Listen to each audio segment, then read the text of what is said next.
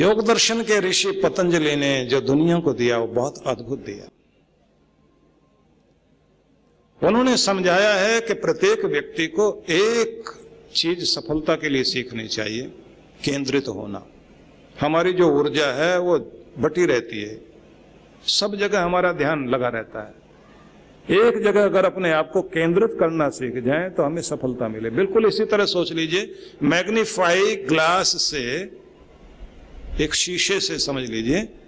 आप जिस तरह से सूरज की तरफ़ उसे करके नीचे कागज़ में आग जला देते हैं तो कागज़ अपनी जगह स्थिर रहना चाहिए और शीशा भी अपनी जगह हिलना नहीं चाहिए। फोकस ठीक हो उसका। तो सूरज की किरणें उसके अंदर से होकर जब ज़मीन पर आती हैं, उस कागज़ पर आती हैं तो पहले तो उसमें काला काला धब्बा पड़ना शुरू होता है, फिर छेद हो जाता है और थोड़ी देर के अंदर उसके अंदर से अग्नि प्रकट हो जाती है।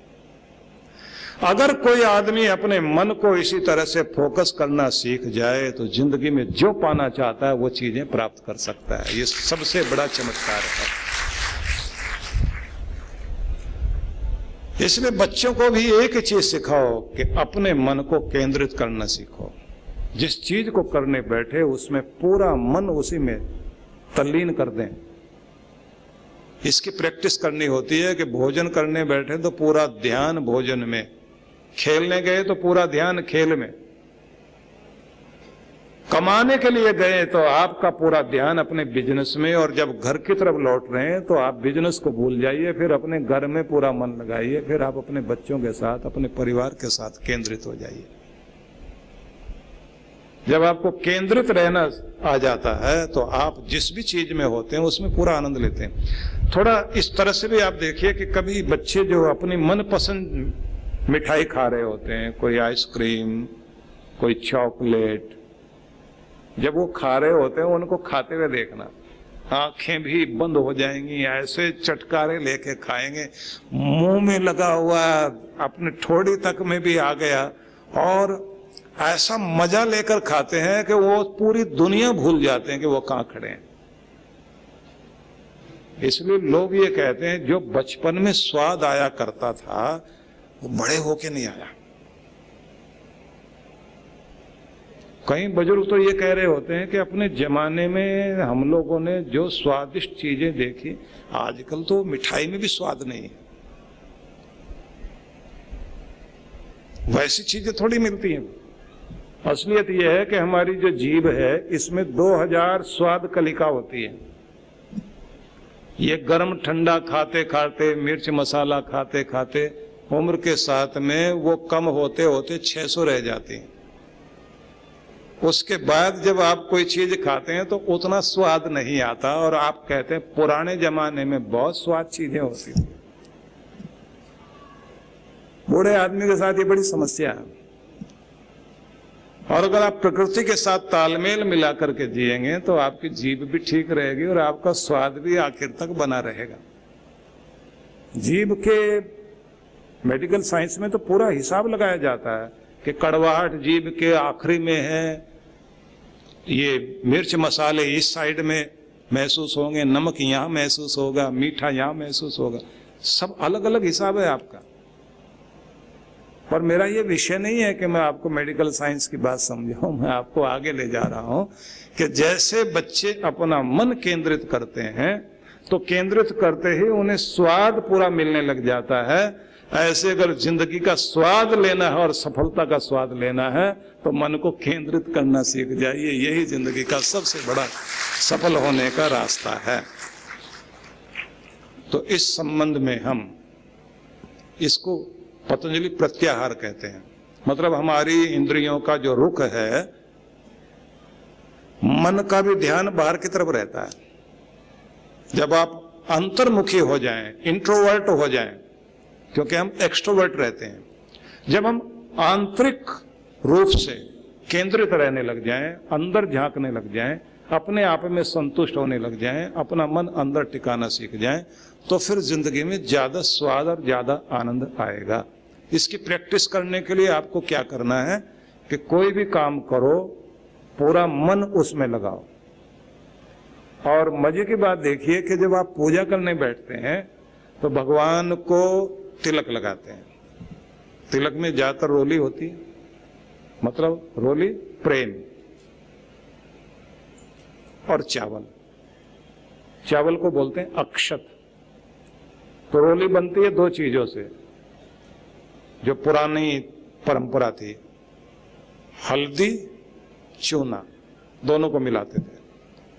तो रहीम ने लिखा इस पर, जो हरदी, जर्दी, तजे तजे, सफेदी, चून, प्रीति वही सराहिए मिले होत रंग दून वही प्रेम सराहो। जो मिले तो दुगना रंग आ जाए, और मिले तो ऐसे अपनी अपनी मैं और अपनी अपनी पहचान छोड़ दें कि जैसे हल्दी और चूना मिले तो हल्दी ने पीलापन छोड़ दिया, और चूने ने अपनी सफेदी छोड़ दी, और दोनों का एक नया रंग पैदा हो गया। वही रंग जो रगों में बहता है, लहू का रंग, ज़िंदगी देने वाला रंग जो आपके अंदर बह रहा है। ये प्रेम का रंग है। तो उस रोली को, उस रंग को भगवान को अर्पित करते हैं कि ये मेरा प्रेम है, ये मेरी श्रद्धा है।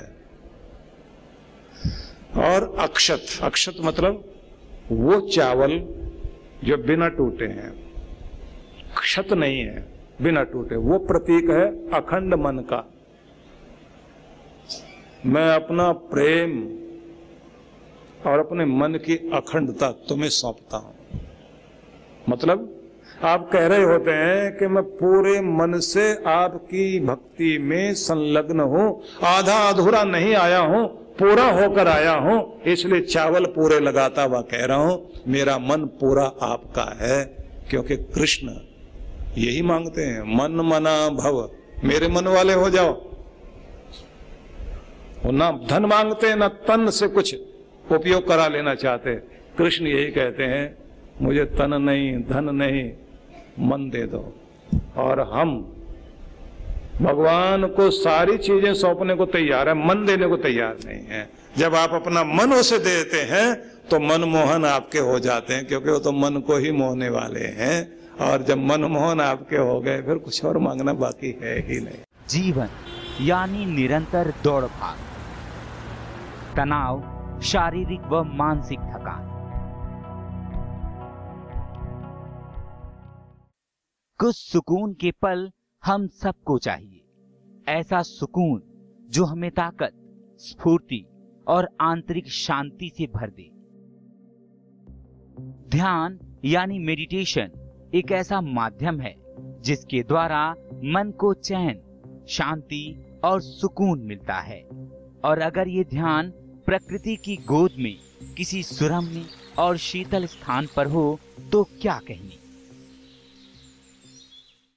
आइए परम पूज्य सुधांशु जी महाराज और आदरणीय डॉक्टर अर्चिका दीदी के शुभ नेतृत्व में सीखें ध्यान की कुछ अद्भुत विधियाँ, जो न सिर्फ़ शरीर को शक्ति प्रदान करेंगी, बल्कि आंतरिक शांति से भर देंगी। एक सुंदर अवसर है पाँच दिवसीय ध्यान शिविरों में भाग लेने का, जिनका आयोजन 19 से 29 मई तक होगा, और साथ ही सोलह दिवसीय लघु चंद्रायण तप में भाग लेने का, जिसका आयोजन 31 मई से 14 जून तक होगा। इन शिविरों की अनूठी बात है कि इसमें प्रमुख ध्यान की विधियाँ तो होंगी ही, जैसे प्राणायाम, स्वास्थ्य पर ध्यान, कुंडलिनी ध्यान, चक्र ध्यान, पिरामिड ध्यान, पंचकर्मा, विभिन्न यौगिक क्रियाएँ इत्यादि। साथ ही साधकों को मंगल यात्रा पूर्णिमा दर्शन प्राकृतिक चिकित्सा के साथ साथ दर्शनीय स्थलों के भ्रमण का भी अवसर मिलेगा। सबसे खास बात यह है कि साधक मनाली के एक अत्यंत खूबसूरत रिजॉर्ट में निवास करते हुए इन सब कार्यक्रमों में हिस्सा ले सकते हैं।